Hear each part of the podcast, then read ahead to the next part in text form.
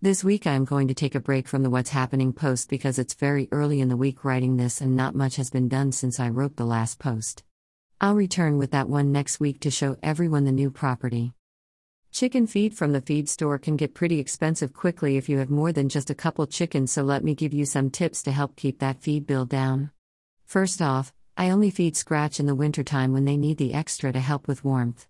So this is my first tip, only buy Scratch in the wintertime. The rest of the year they really don't need the extra because it's like a treat to them and they will fill up on that, and your egg production could drop because of this. I know a lot of people will tell you this is wrong and I am only going over what works for me.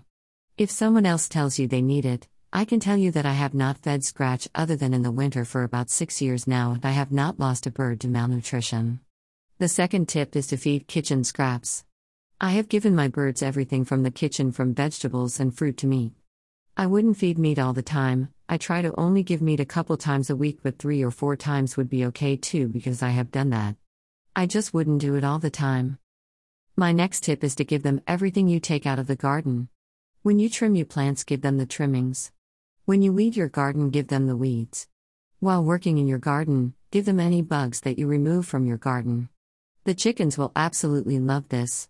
If you are able, let them free range for a little while during the day so they can get the bugs in your yard.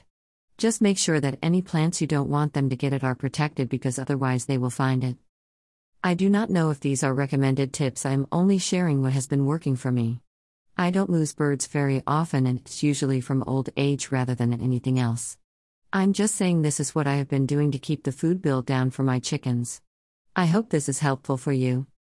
If you have any other tips, I would love to hear them. Leave a comment below and let me know. Have a great day. Renee.